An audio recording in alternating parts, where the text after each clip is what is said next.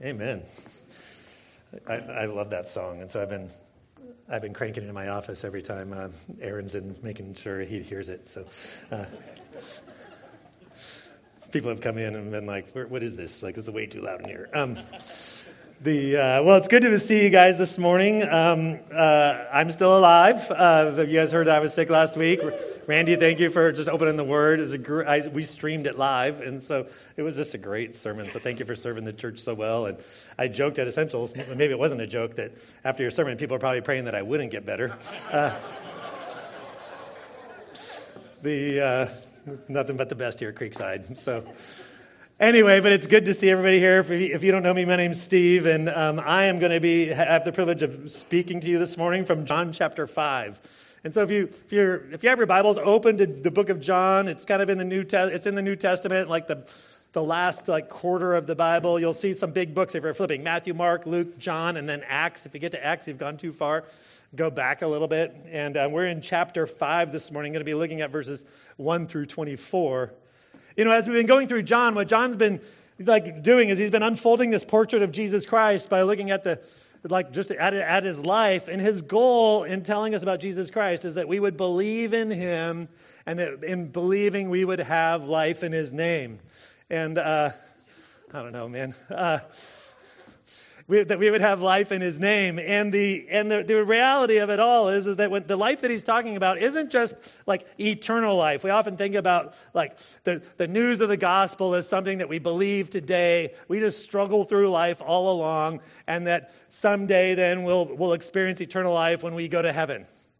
And that's not, that's not what the gospel message is about. The gospel message is about like knowing God, is about like being made right with God, about God restoring us and bringing substantial healing to us so that we can experience life today as we look forward to that day when we'll experience life in its fullness in the presence of Jesus Christ forever. The, the, the offer of eternal life is something that when you believe in Christ begins today and it's as experienced as we follow him and as we submit to him and as we like submit to his word and as we like grow in our understanding of everything that he's done for us.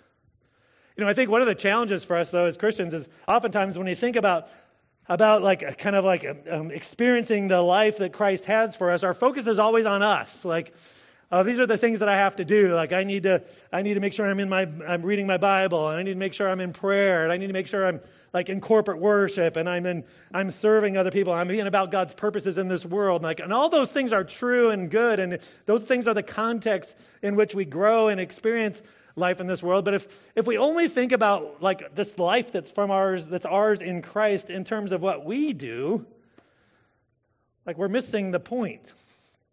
Because, and I think what would happen is we just, like, all of those things then just become this, like, list of duties and things that we have to do um, as if the life is something that we're going to, like, achieve in our own strength. But the reality is, is that this life that we have from Christ is from Christ. He's the one that, like, brings us life. He's the one that makes us new. And, and what our text is going to do this morning is just going to, it's going to focus on what God is doing in this world to bring life to us. And the person that experiences that is somebody that doesn't really cooperate with it at all. We just see Christ and, and the Father working like sovereignly to bring life to, to the undeserving and the broken and the weak. And so, if you, um, so, so this, this morning's text is going to break out in three ways. First one is in uh, verses one through eight that Jesus is the one that makes well. If you like to take notes, these are our points. Um, the second one is that Jesus is working in verses nine through 18.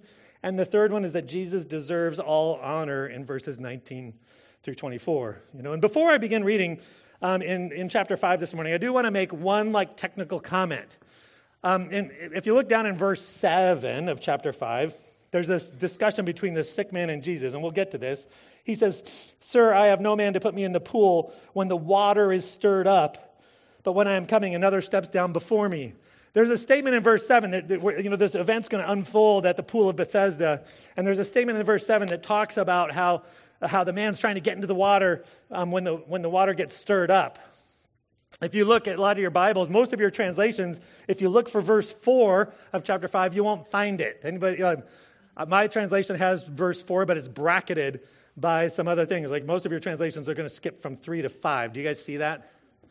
The reason why is that sometime later, um, sometime later, as people were copying the scriptures, like some scribe, probably well intentioned scribe, put like the last half of verse 3 and the first half of verse 4 he put a description in there about what that guy was talking about in verse 7 this is what it reads because um, my bible left it in there. It says this so i'll start reading at verse 3 in these lay a multitude of those who were sick and blind and lame and withered waiting for the moving of the waters for an angel of the Lord went down at certain seasons into the pool and stirred up the water. Whoever then first, after stirring up the water, stepped in, was made well from whatever disease with which he was afflicted.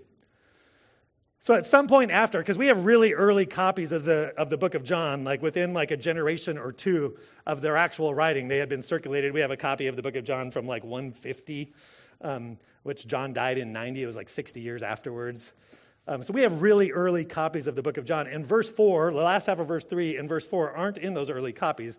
They were added at some point later. So that's why most of your translations um, don't have them in there because I don't believe that they were part of the text. But what they do is they tell us a little bit of the history. They were like a historical comment. They tell us a little bit of the history about what verse 7 was about. That there was this belief, and I believe it was just a myth. It, it, it doesn't really matter for the, as the story plays out if it was true or not that there was this belief that an angel would come down, stir up the water in this pool, and that the first, first man in, or woman, would be healed of whatever their disease was. And that's what brought, we'll see this in a minute, that's what brought this man to the well, was this hope that if he could be the first guy into the water, he would be healed. Again, it's, I believe it was probably just a myth. Um, uh, if it was true, it, if that truly did happen, like that the angel did, did stir it up, um, it's, it's kind of incidental to our story because the one that truly heals showed up on the scene and healed the guy. But I wanted just to clear that up ahead of time because, because we can have complete rely, re, like confidence in the scriptures because we have such early copies and because of just the way things translated over the years. Sometimes things like that got introduced, but we have scholars that sort those things out, and that's why most of your translations don't have verse 4. If you have questions about that, Happy to talk about that. Steve, this isn't sarcasm, I'm giving you my real email, steve at creeksidemac.com. So feel free just to, just to uh, email me and I'll, I'll try to answer some of your questions around that. So, all that to say, as I read, I'm going to skip um, that last half of verse 3 and verse 4 and just go right from 3 to 5 like most of your translations do. So, that being said, please stand with us as we read God's word. This is God's word for his church. I'll, I'll, I'll, begin reading through verse 8. After these things, there was a feast of the Jews, and Jesus went up to Jerusalem. Now, there is in Jerusalem by the sheep gate a pool, which is called in Hebrew Bethesda, having five porticos. In these lay a multitude of those who were sick, blind, lame, and withered.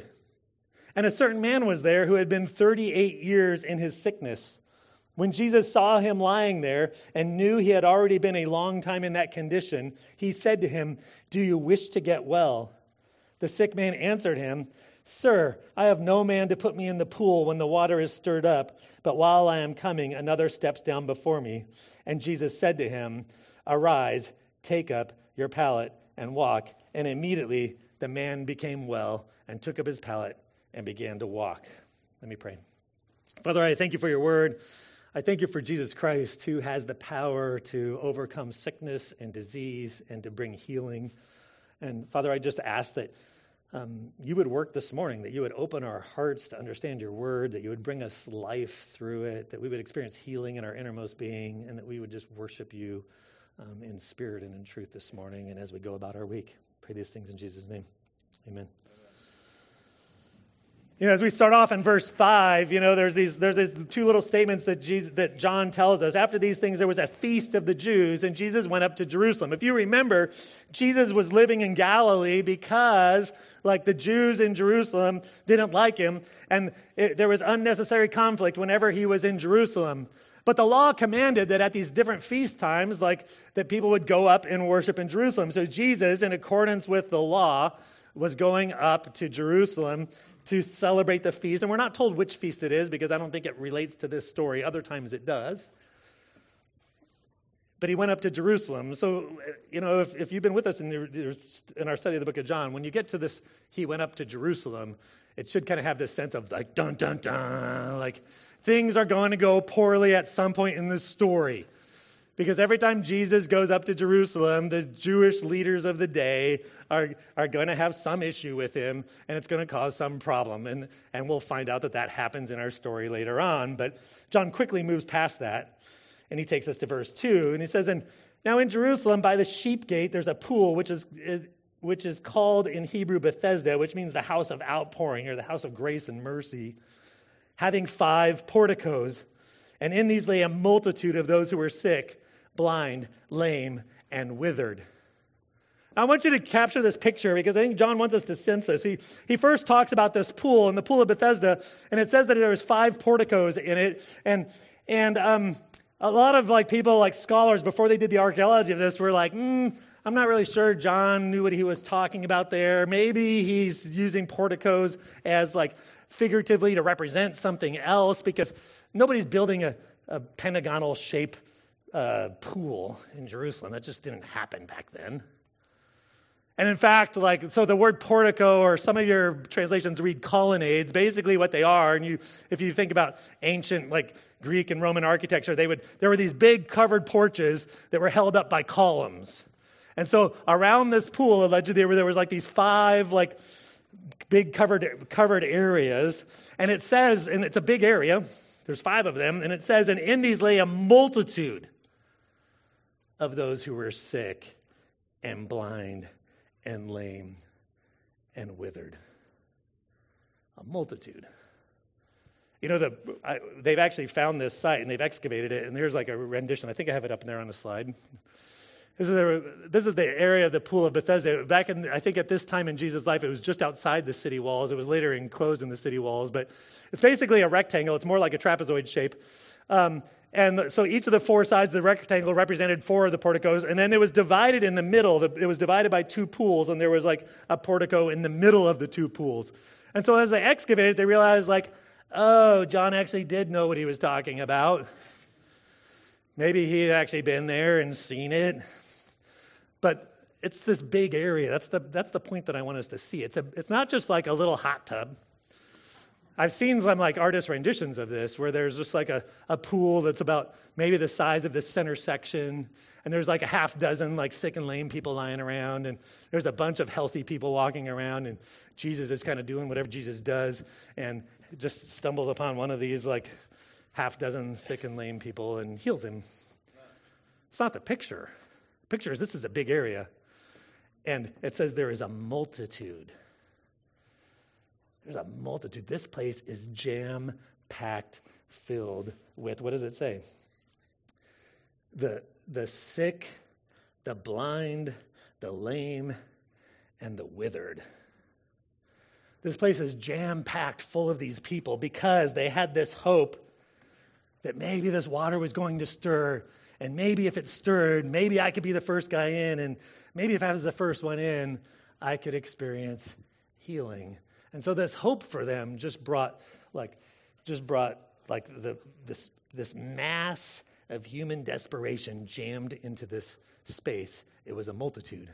The, the sheep gate lies on the east side of Jerusalem, so Jesus coming in from Galilee probably would have gone past this, but he didn't have to stop in. Because you think you're coming up to Jerusalem for a festival. He's on vacation. It's spring break. He's heading over to the coast. The last thing he wants, the last place anybody wants to go is this place that's jam packed full of the sick, the, bl- the blind, the lame, and the withered. Is that what they.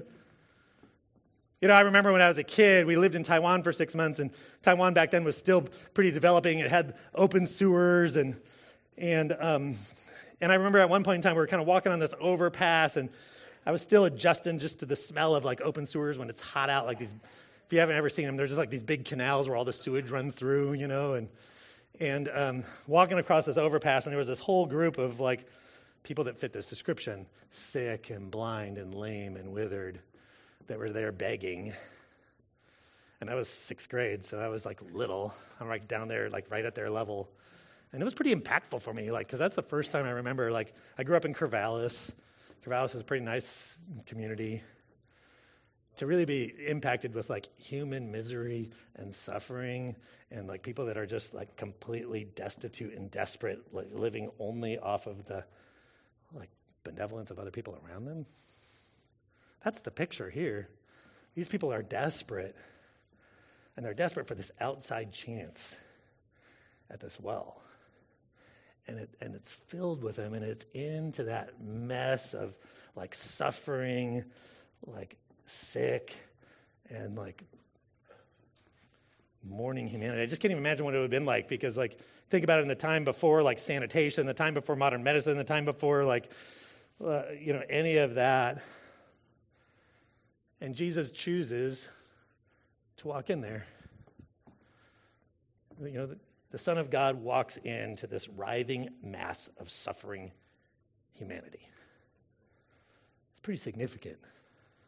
And while he's there, look what happens.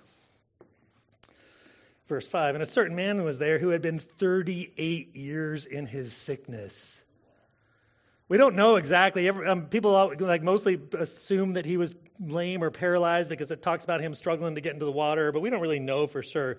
But we know one thing we do know is that he was there. He had been sick for 38 years. Whatever this hope of this water was, for 38 years, it had been letting him down. And he had been there suffering for 38 years. And then verse 6 and when Jesus saw him lying there and knew that he had already been a long time in that condition, like it's pretty significant. Jesus, out of all the people there, for whatever reason, Jesus saw this guy. Jesus already knew everything about him and how long he'd been suffering. And he asked this strange question Do you wish to get well? You know, it's a perplexing question to me. That the answer seems kind of obvious: Jesus, Son of God. Like, but I think what Jesus is doing is he's exposing like the guy's like kind of like emotional state because look at how the guy responds. The sick man answered him, Sir, I have no man to put me in the pool when the water is stirred up, but when I am coming, another steps down before me. He's like, It doesn't even matter what I desire. If I desire to get better, who cares? Because I, I, I, can't get into the pool myself. And as I'm crawling there and everybody else is like crawling to get into the pool, I'm always just a second too late. Like he is hopeless. He'd been there for 38 years. He was helpless. Like there's no one to help him. He's isolated, he's alone. He had lost all hope.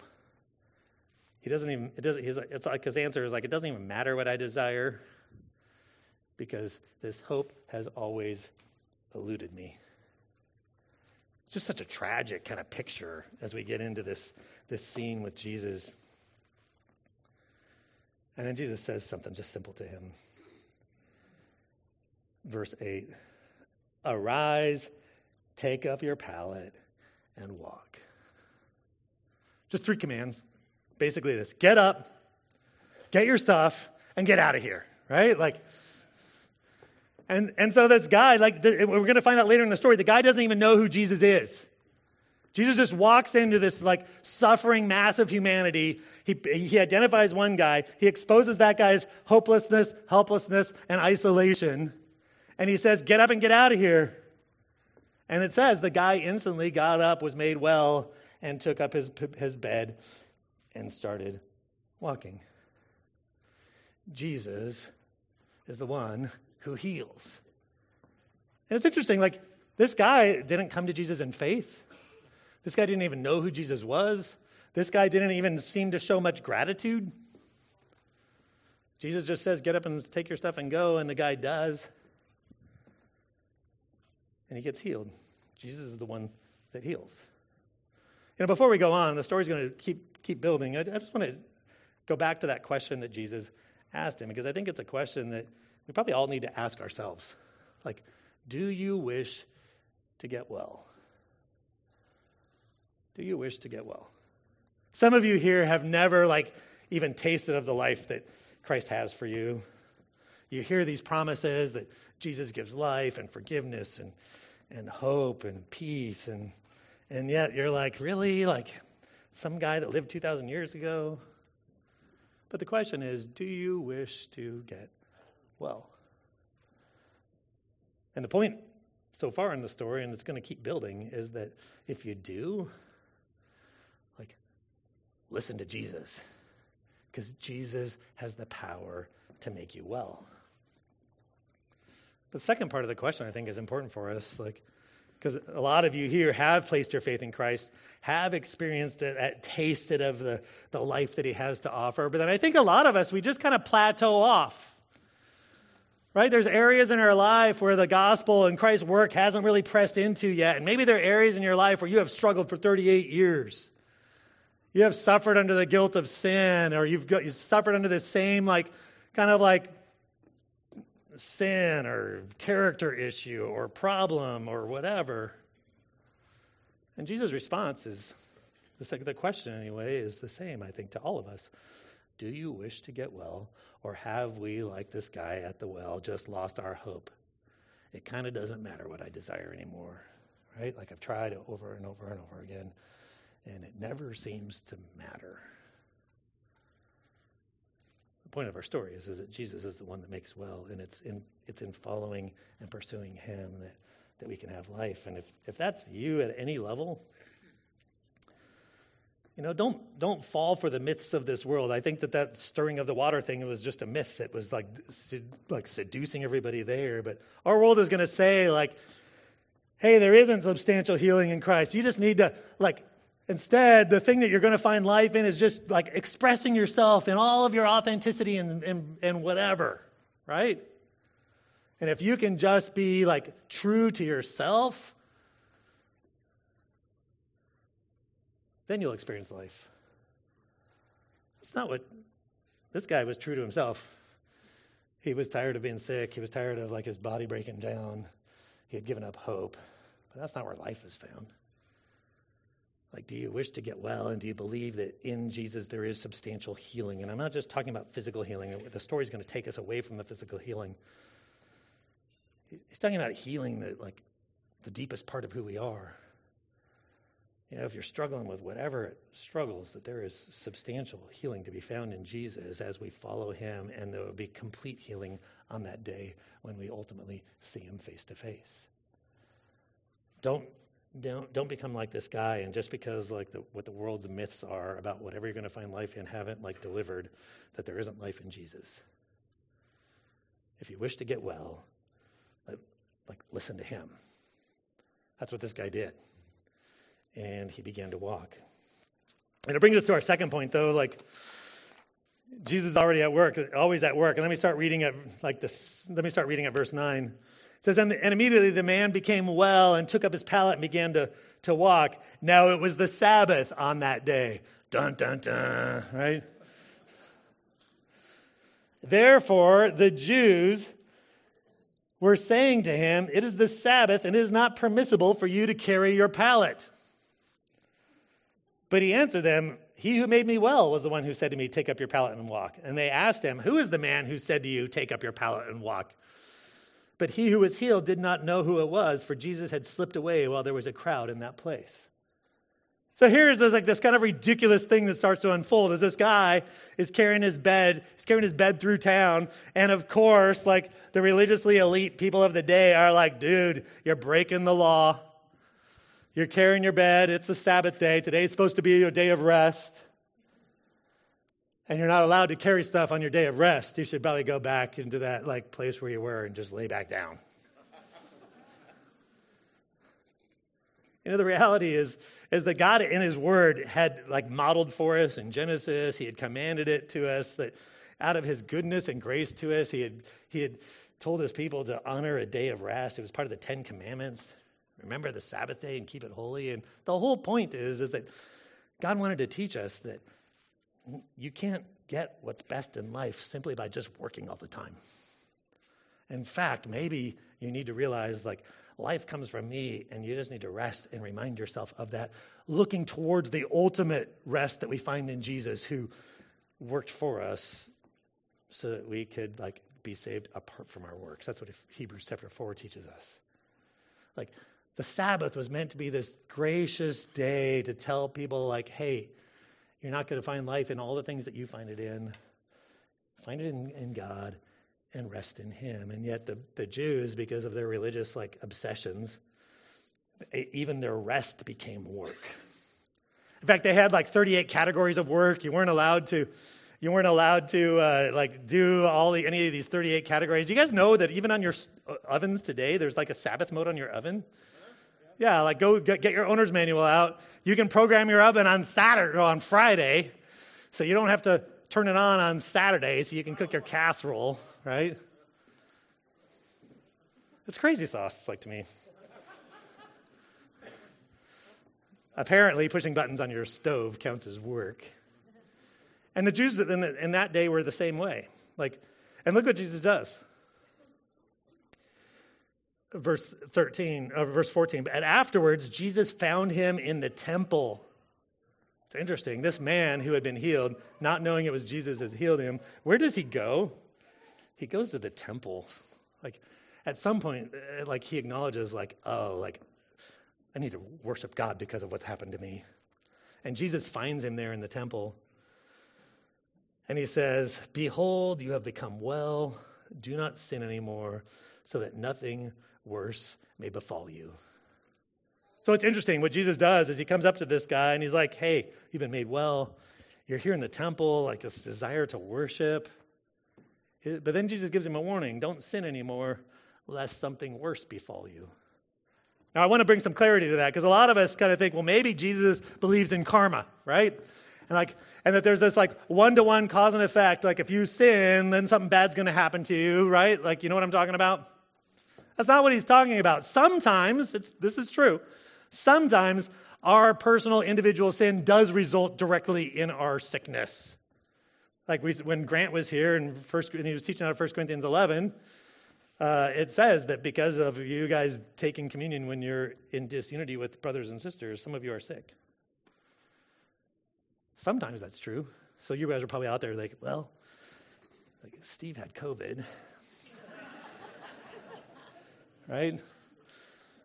But most of the times it's not that direct of a cause and effect. In fact, uh, but the, the reality is, is indirectly it is like this world lies under the power of sin. It lies under sin's curse. It's fallen over this world like a shroud, and woven within the fabric of that shroud is the reality of sickness and death that one day we are all going to face unless Jesus returns.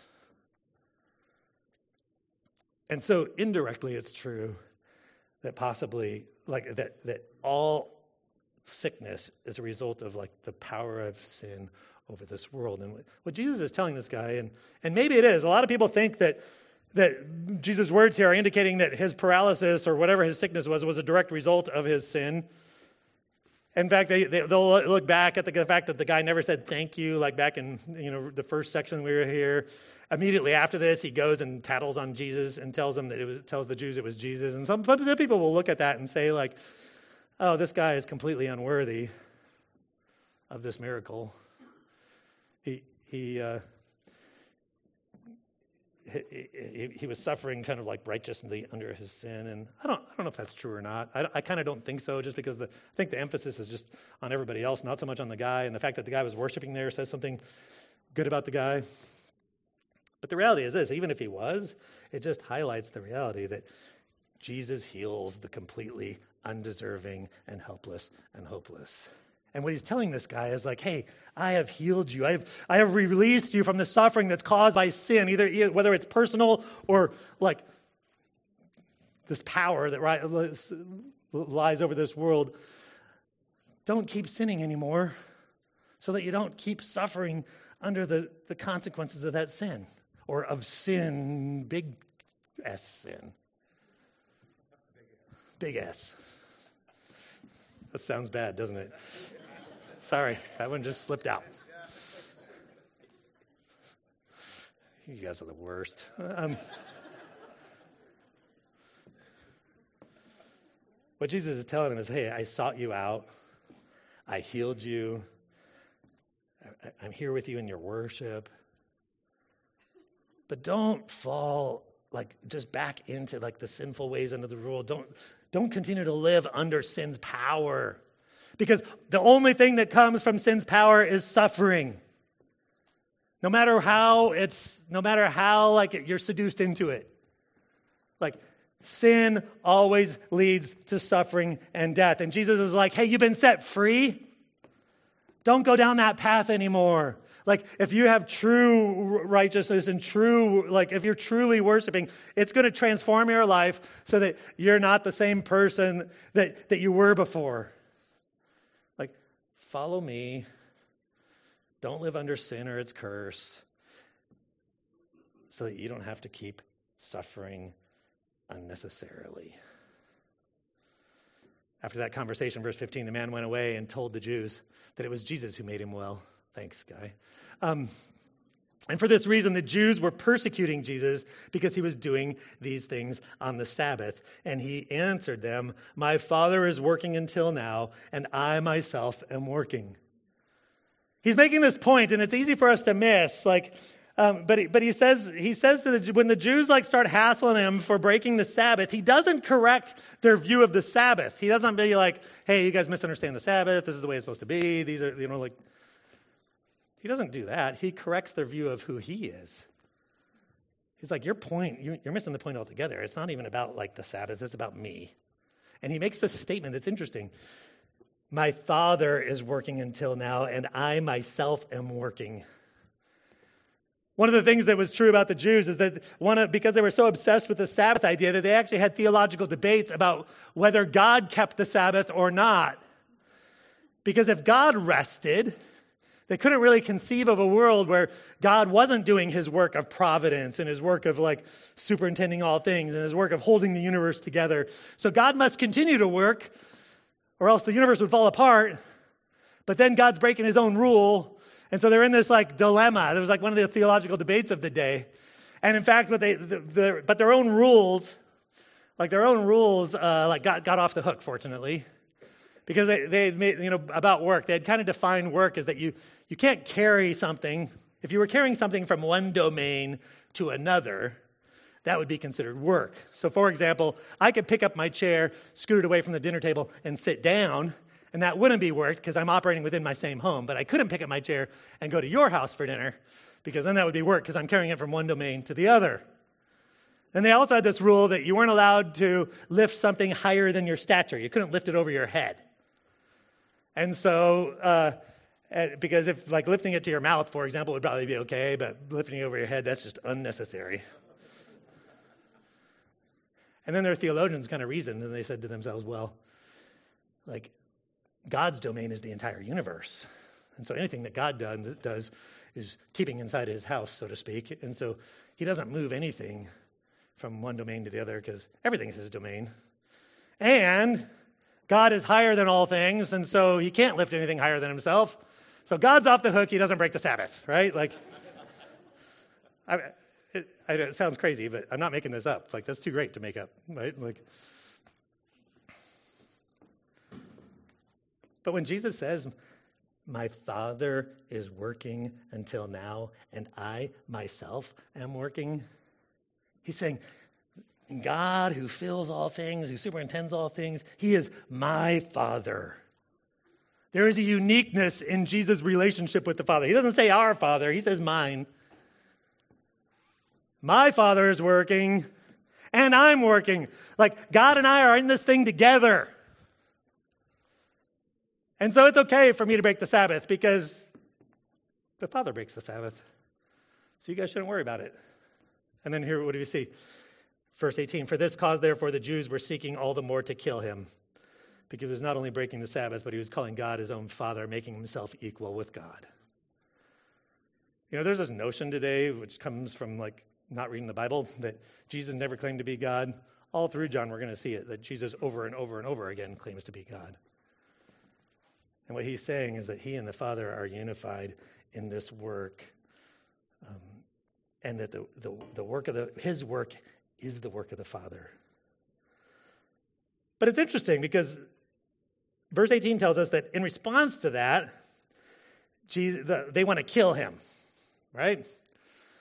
So Jesus tells them this, then they're like, no, instead we're going to kill you. And, um, and then Jesus responds to them. In fact, it says he answers them in verse 19. Jesus therefore answered them, and it's interesting. He doesn't like back off of what he just said. In fact, he doubles down on what he just said and develops this notion of, of uh, that, that he and the Father are unified and that he's the one that they should be worshiping.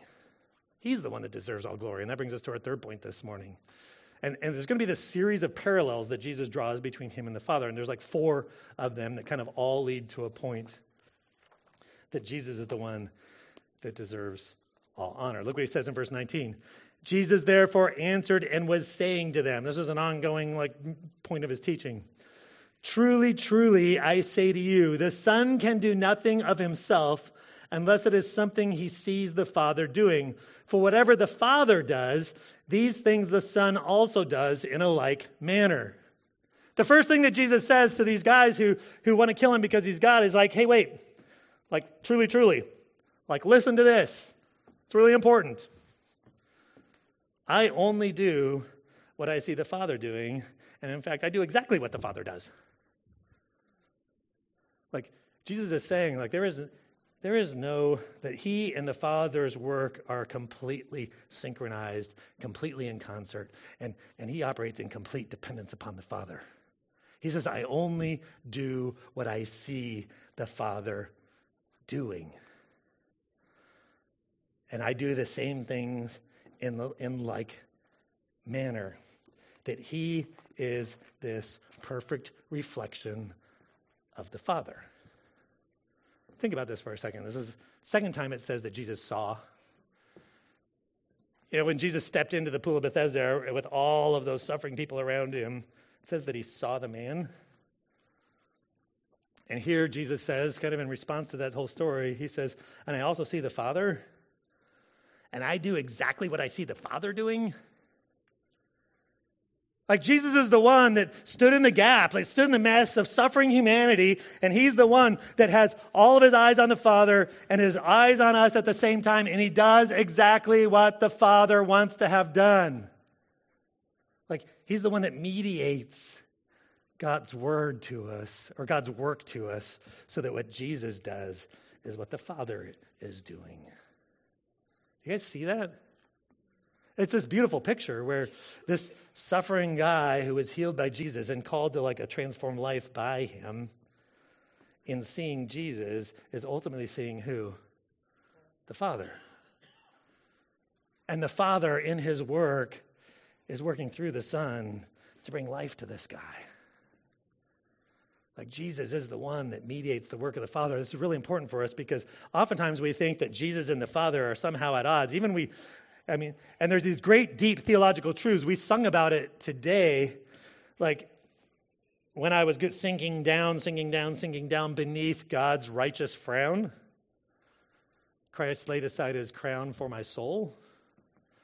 That's a true, like absolutely true statement. That, that like our sin has caused like the disfavor of God to fall upon us, and Christ stood in our place and, and absorbed that. But sometimes we like look at that and we think that somehow like the work of the Father and the work of the Son are different and that they're, and that they're opposed to each other. And what Jesus is saying here is no, he does exactly what the Father does.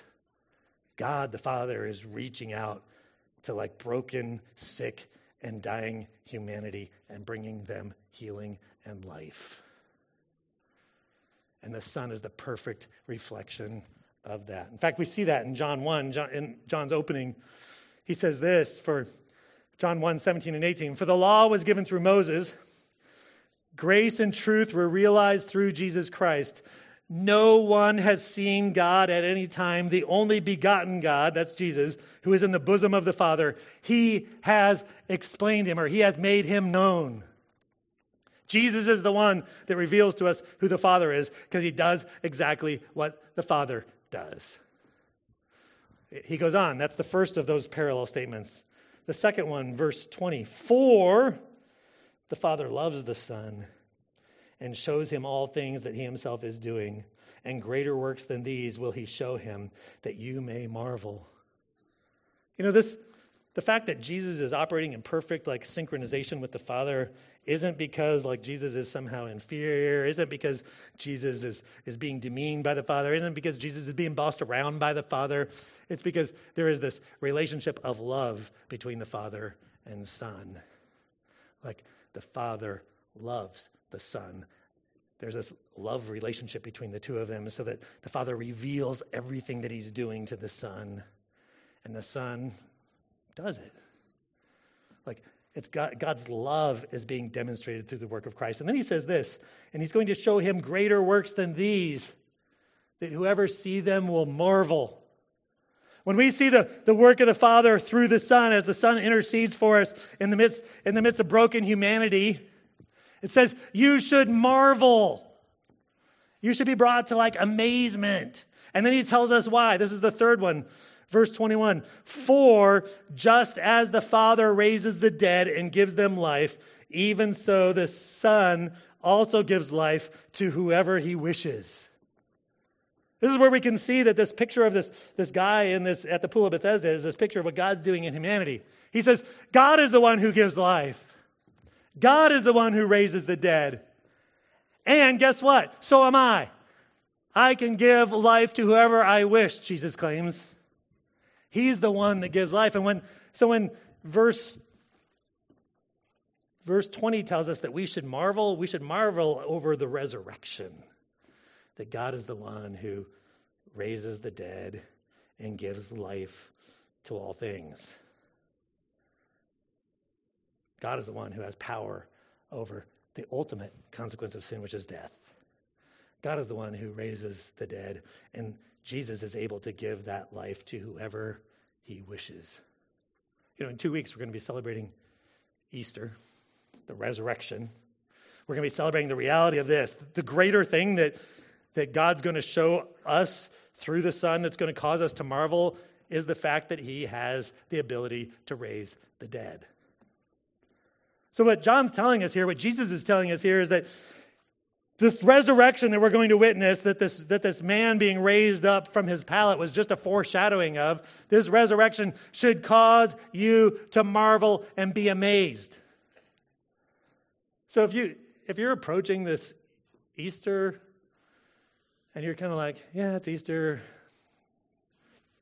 and there's not a sense of amazement or marveling that leads you to this worship and transformed life that Jesus is talking about, then you're probably doing it wrong. You've probably taken your eyes off of like the reality of like of the kind of misery of humanity that was pictured at the pool from which we all are called out of. Probably have taken your eyes off of the, the reality that jesus is the one who has power over the, the ultimate like kind of sting of sin which is death itself if, you, if you're not amazed if it doesn't stir your heart to worship and obedience and devotion, you're probably missing the point. In fact, that's where Jesus goes with it. Verse 27, there's one more for. For not even the Father judges anyone, or verse 22, I mean. For not even the Father judges anyone, but he has given all judgment to the Son so here we have actually a little bit of contrast. It's not that they're doing the same things, is that God has actually delegated his ability to judge the world, and he has given that ability to Jesus himself. This one who has the ability to give life to whoever he wishes is the one who's going to return one day and bring judgment upon this world. Jesus has authority to judge. In fact, the Apostles' Creed I have just one section of the Apostles' Creed, the section about Jesus up on the screen. But the Apostles' Creed was um, the earliest occasion I think we have from, of it is like 150, um, which would have been like 60 years after the death of the last apostles. And it was already in kind of like circulation by then, at least a version of it. It's, it's transformed a little bit over the centuries. That's why it's called the Apostles' Creed, because it was likely spoken by the church since the beginning when the apostles were there. But here's what the Apostles' Creed says about Jesus Christ I believe in Jesus Christ, his only Son, our Lord, who was conceived by the Holy Spirit and born of the Virgin Mary. He suffered under Pontius Pilate, was crucified, dead, and was buried. He descended to hell. The third day he rose again from the dead. He ascended to heaven and is seated at the right hand of God the Father Almighty. From there he will come to judge the living and the dead. Like Jesus is saying, like, my work and the work of the Father is so like closely tied together. When you see me, you see the Father. The Father is the one that gives life. I'm the one that gives life. I'm the one that ultimately will come and bring judgment on this world. And then there's a reason. All of this is building up to this reason in verse 23. In order that all may honor the Son, even as they honor the Father. He who does not honor the Son does not honor the Father who sent him. What Jesus is saying to the Jews who wanted to kill him because, the, because he was claiming to be God says, guess what? Because of the, the unity between me and the Father, because we're, we're always doing the same thing, we're doing it in the same way, he's given me like authority over like death itself. He's given me the ability to judge. You should worship me like you worship the Father. in order that all may honor the Son as they honor the Father. And if you don't honor the Son, you don't honor the Father who sent him. Like Jesus coming into this world, humbling himself to the point of death, so that death could be overthrown forever, so that it could be proven that he has authority over death itself, is so that we would honor the Son even as we honor the Father. This guy who came from worse to like was healed out of this like mess of suffering humanity was brought to worship and then called by Christ to like live this life of obedience. It's just this picture of, of who we are. If you're a Christian, you've been like raised up out of the pool of Bethesda. Whatever like sickness or suffering or witheredness or blindness you had, like God's speaking healing into that. He's calling you to worship. He's calling you to this transformed life, and He's calling you to honor the Son, like to praise Him. You know, Aaron, why don't you come forward to close us? You know, Jude, the, the, uh, in the book of Jude, the last two verses of Jude, uh, he writes this as he closes his letter. He says this Now to him who is able to keep you from stumbling and you make you stand in the presence of his glory, blameless with great joy, to the only God, our Savior, through Jesus Christ our Lord, be glory, majesty, dominion, and authority before all time, and now and forever. Now, this work of Jesus to bring healing that's continually going on even today, that brings him honor, should stir our hearts so that all glory, honor, majesty, dominion, and authority belong to Him.